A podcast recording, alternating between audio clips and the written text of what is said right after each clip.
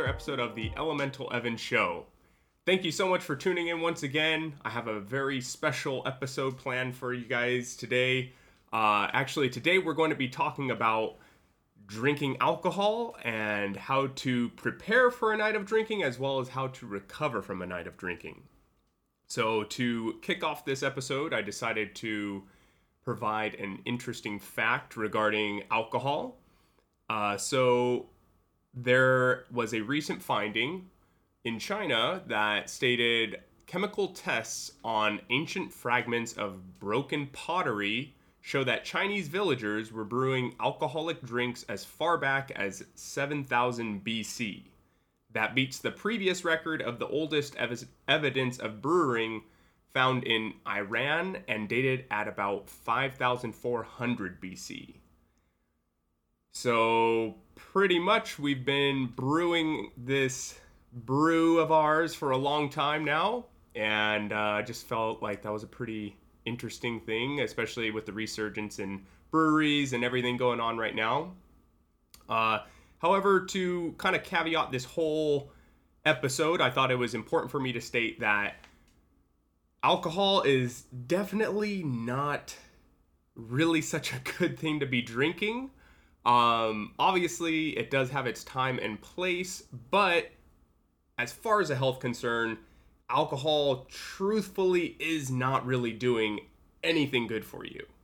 Uh, just to explain why that is, um, in a report on, on carcinogens, the National Toxicology Program of the United States Department of Health and Human Services lists consumption of alcoholic beverages as a known human carcinogen.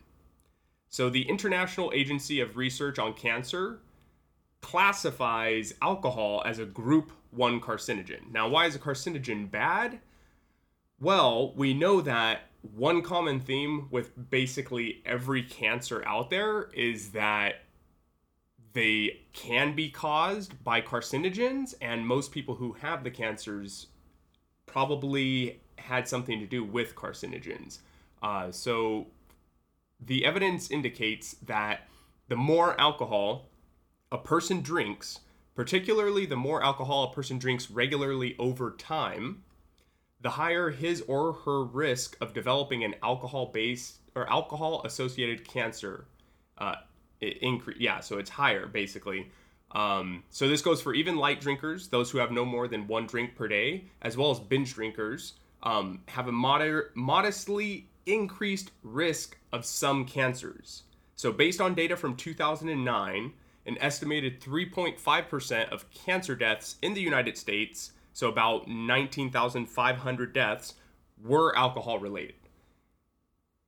So, this is not to scare anybody. I'm not trying to shame anyone. Obviously, I drink alcohol myself. Uh, it is in very moderate amounts. Um, I tend to not really keep alcohol around the house just because I don't care to entice myself to drink it. It is very much a social uh, deal for me. And the reason I don't want to really attack alcohol is because I realize that for a lot of people, getting out of the house and going and hanging out with friends is typically based around going out and grabbing a drink with friends. So, for that reason, uh, I do believe that the social portion of drinking is actually relatively good because we do need to have good relationships. As I explained in the last episode, uh, having strong relationships is actually really, really important for a long life. So, yes, alcohol is doing nothing good for you health wise, but if it gets you social and helps you to connect with your friends and family and loved ones, then personally, I think it's fine to go out and have that drink or two as long as it's in a good social setting with people who you have very strong relationships with or building uh, strong relationships with. Uh, so, anyways, carrying on, I'm going to first explain what alcohol is as well as what it's doing in your body and how it's being processed by the body. So, alcohol is referred to as ethyl alcohol or ethanol, which is an intoxicating ingredient found in beer, wine, and liquor. Alcohol is produced by the fermentation of yeast, sugars, and starches. So basically, what's happening is when you drink alcohol, about 20% of the alcohol you drink gets into your bloodstream through your stomach, while the rest of it gets into your bloodstream via your small intestine. So once the alcohol is actually consumed by you, it is then starting to be broken down by the liver because your body basically looks at alcohol as a type of toxin that it's not able to store. So its first immediate response is to actually process it and get it out of your body. So your liver is going to work super hard by um, producing an enzyme called alcohol dehydro- dehydrogenase. Uh, sorry, I'm I know I'm saying this completely wrong. There's a couple words here that I'm going to mispronounce, so forgive me, but you get the point. So dehydro- dehydrogenase is responsible for breaking down alcohol into acetaldehyde. Dehy- I don't know how to say that honestly, but oh, so it's broken down into this acetaldehyde, and that is then further broken down into acetic acid. So it kind of goes through this process where it's being broken down and broken down into uh, basically components that are much more easy, easily, uh, basically something that's more easy to exit your body. Uh, so that's what your liver is doing. It's processing this alcohol down to have it exit your body. Um, however, your liver can only process so much alcohol at one time. So as you consume more and more alcohol, basically the way you get drunk or intoxicated is by consuming more alcohol than your liver can break down at a given time. Uh, so once the consumption of alcohol happens, the and your liver starts processing it, but what it's not able to process will enter into your bloodstream and then go and start affecting other parts of your body. So uh, that's why when you first start consuming alcohol, the first thing you'll notice is uh, that actually alcohol will cause your blood vessels to widen which will result in things such as your skin flushing, a temporary feeling of warmth, a rapid decrease in body temperature, a drop in blood pressure. All these are going on. So, uh, and I feel like everyone who's had at least a drink or two has experienced this uh, phenomena kind of happening where uh, maybe your your skin gets a little red in the face, or uh, you just kind of get that glow going on. Um, now, alcohol it actually will hit relatively fast, or you'll start to feel the effects of alcohol relatively quickly. Uh, with alcohol reaching your brain typically within five minutes, and then starting to feel the effects about uh, 10 minutes.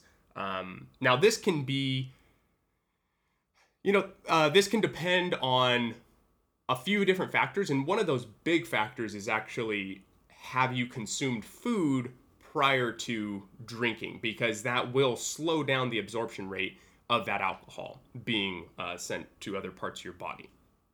So now, once you start drinking alcohol, it's going to start to cause you to feel this good feeling, maybe a little bit more happy, social, and confident uh, having that liquid courage in your veins and maybe branching out and speaking to people that you wouldn't normally do or doing things you wouldn't normally do. Um, and this is because alcohol stimulates the release of dopamine and serotonin, which are referred to as your feel good hormones. So it's basically just releasing these hormones that are making you feel all around very good and uh, yeah, just kind of making you have a good time. So that's obviously the main reason why people enjoy the feeling of alcohol, and, and also I think one of the big reasons why it's obviously consumed, aside from flavor. Uh, okay, so as you continue to drink and the alcohol starts to affect other parts of the body, what really is kind of going on there is that alcohol is depressing your central nervous system and it interferes with your brain's communication pathways which allows, uh, or sorry, which affects how your brain processes information. So now we're getting into the deeper stages of drinking alcohol and being drunk, which are, you know, slurred speech, loss of coordination, blurred vision, and dizziness. So now, like I said, so this is getting into you've had more than a few drinks, and now you're starting to feel the deeper effects of it, and this is caused be, uh, by basically your brain not being able to communicate effectively with other parts of your body. Um, now, on that note, everyone knows about breaking the seal and once you start peeing, basically you just can't stop peeing. You constantly have to go. And this is caused by your brain uh, not producing sufficient amounts of the ADH or the antidiuretic hormone, which we covered in the last episode. And basically, it's just telling your kidneys to uh, flush out uh, any liquid that they have. So, as where when we were talking about dehydration uh, normally, and your body would uh, uh, produce more of the ADH, that would then allow the kidneys to uh, allow water back into your body. But this is the opposite. So this is flushing out the kidneys. So it's actually dehydrating you. And yeah, this is what causes basically the dehydration process uh, when you drink. And also on that note, something that's very interesting is that alcohol is actually released and dispersed by your breath. So uh, about 8% of the alcohol you drink is actually breathed out by your lungs, which is really crazy. And that's also how they do the breath alcohol uh, breathalyzer test, basically, to see what the alcohol, uh, your blood alcohol level is. And I just thought that was actually really kind of interesting to hear. Um, yeah. So okay. So that's basically what happens when you start drinking. That's the process that's taking place in your body at that moment in time. And now I'm going to move on to something that uh, maybe many of you are familiar with, but that is blacking out. So, what is happening when you black out? Okay, let's get into this. So, many people can black out and still seem like they are fully conscious and there. And that is because your brain is unable to transfer the short term memories into long term memories. So, this means that during a blackout, someone may be able to recall something a few minutes right after it happened, but not remember it several hours later. And there's different caveats to that where you can uh, just only forget like a segment of the night, or maybe um, if you, you wouldn't remember something until someone told you about that event. Uh, so, there's a few different parts to that. But also, your when you go to bed and you are still intoxicated with a certain level of uh, alcohol still in your blood, it does make it hard for you to enter certain stages of sleep, such as REM sleep, and that can also have effects with uh, memory and remembering certain events throughout the night. So, during a blackout, the hippocampus in the brain is unable to form long term memories. As a result, a person can fail to remember large chunks of time despite being conscious. So, yeah, basically what's happening is your brain is just not able to process those memories into long term memories. So, you might be able to remember in the short term, but the next day you might not remember. Uh, it's a pretty crazy uh, phenomena that goes on, I guess you'd call it. Um, but yeah, it's it's a little bit scary. Blacking out is a weird, weird thing. Um, and it's basically because you are consuming just so much alcohol in a short amount of time and it's causing your brain to not be able to function properly. So if you are having issues with that, A, I mean, you should probably just chill out on the drinks a little bit, maybe. but uh, if not, then at least slow down the amount of drinks that you're having in uh, a, a period of time. So now, Continuing on, I would like to give you a few tips and tricks for preparing for a night of drinking out, as well as what to do during that night of drinking and then the following day. So, let's say you're going to go out with the friends on a Saturday evening.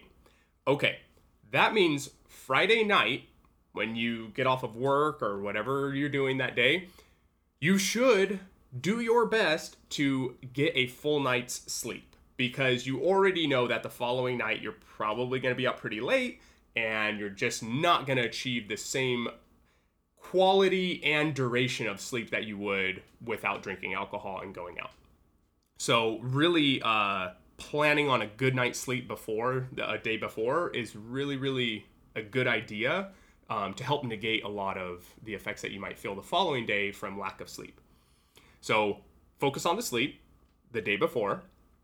And then as far as the day after drinking, a good idea is let's say you have to be at work on Monday and you have to be up at five or six o'clock in the morning. A good idea is so if you drink on that Saturday night, that next Saturday morning or no Sunday morning, you should then actually try to wake up at a decent hour. It doesn't have to be your five or six o'clock in the morning, but you might want to shoot for no later than eight o'clock, somewhere around there, because what's that gonna what that's going to do is it's going to help keep your circadian rhythm in line, uh, which is basically your internal clock. So it's what tells you your body when to get tired and when to wake up. So if you're able to try to wake up kind of early on that Sunday morning, you're just basically going to help yourself on Monday morning to not feel so groggy and like peeling yourself out of bed with eyes having to be held open with your hands or something. I mean, uh, yeah, maybe I'm being a little dramatic, but you get the idea. So it's, it's going to help you out with that following Monday so that you're not s- still in recovery mode, I would say. Okay, now, this one is pretty obvious, but it, I feel that it is definitely worth mentioning, and that's just to drink water before you start actually drinking. So, before you start having any alcoholic beverages, try to start increasing your water consumption at that point. Then, during the portion in what you're drinking, you should also try to fit in a few drinks of water throughout the night. And when you're done drinking alcohol, you should be pounding the water because it's going to really help to dilute it and help it to exit your body also to rehydrate your body. So, yes, absolutely focus on the water. Even the following day after the night of drinking, you should still be pounding water.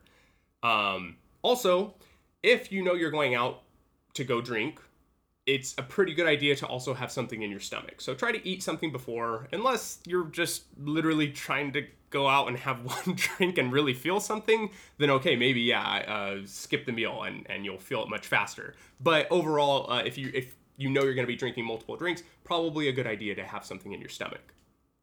Um, this one is, I think, a little bit impractical for a night of drinking because it's kind of hard to plan for this, but this is a really good idea for if you know you're just going to go out and have a drink or two with a friend um, and you can plan out the night a little better, and that is to stop drinking about two hours before you're going to actually go to bed.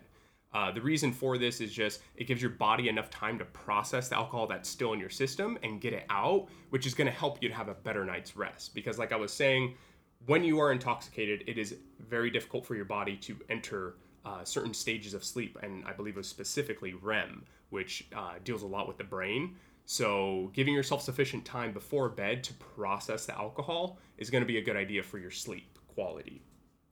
Um, Okay, and then also, as far as rehydrating yourself the following day or even that night, I personally recommend drinking a high quality coconut water. It's going to have a lot of electrolytes in it, it's going to have some sodium, uh, it's going to just help replenish the body. It's kind of a sports drink, nat- like a natural sports drink, I guess you could say. Um, now, on that note, yes, you could drink sports drinks, but they have so much sugar in them, it's crazy. So I would really steer clear of sports drinks. They have these new packets nowadays that you can buy that have pretty much just electrolytes and minerals and sodium, things that are going to help replenish the body. There's a brand called Element, L M N T, and they have some really delicious flavors. I've personally tried them myself and I really, really enjoy them uh, and they're great for helping you recover the following day. So either coconut water or some kind of a I, I think they have liquid IVs as well, which do use cane sugar, so that's you know not really ideal, but it will get you uh, the necessary minerals and electrolytes that your body will be craving. Um, now, on that note, me personally, I love to do the coconut water, and something I'll also do is I add spirulina to my coconut water, which spirulina is going to help cleanse your blood as well as help rebuild the blood. Um, it's got a lot of minerals, a lot of really good protein in it as well, and it's just a great recovery method for the following day. Uh, you could also use chlorella, which is um, similar to spirulina, and basically both of these are going to be very high in chlorophyll. So you could also just take straight chlorophyll, but I believe with spirulina you get more benefits from it because it has uh, other minerals and qualities to it that are really good to recover the following day. Um, And then also on that note, you could just go ahead and make a smoothie with the coconut water, spirulina, and then add in a little bit of cacao. A little bit of that cacao. Who knows about cacao?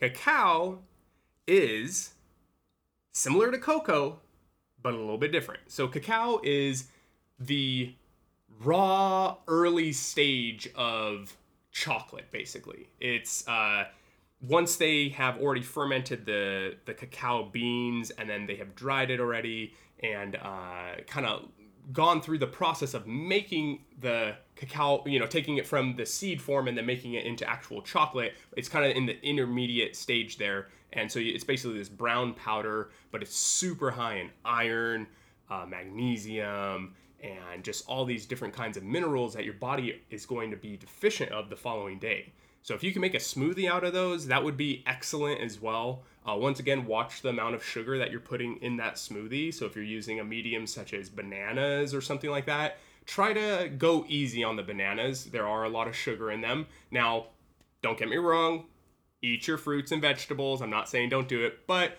do be cautious because when you're drinking something, it is much easier to consume calories and sugars than if you're actually having to chew that food and process it in that manner. So that's a really good method as well.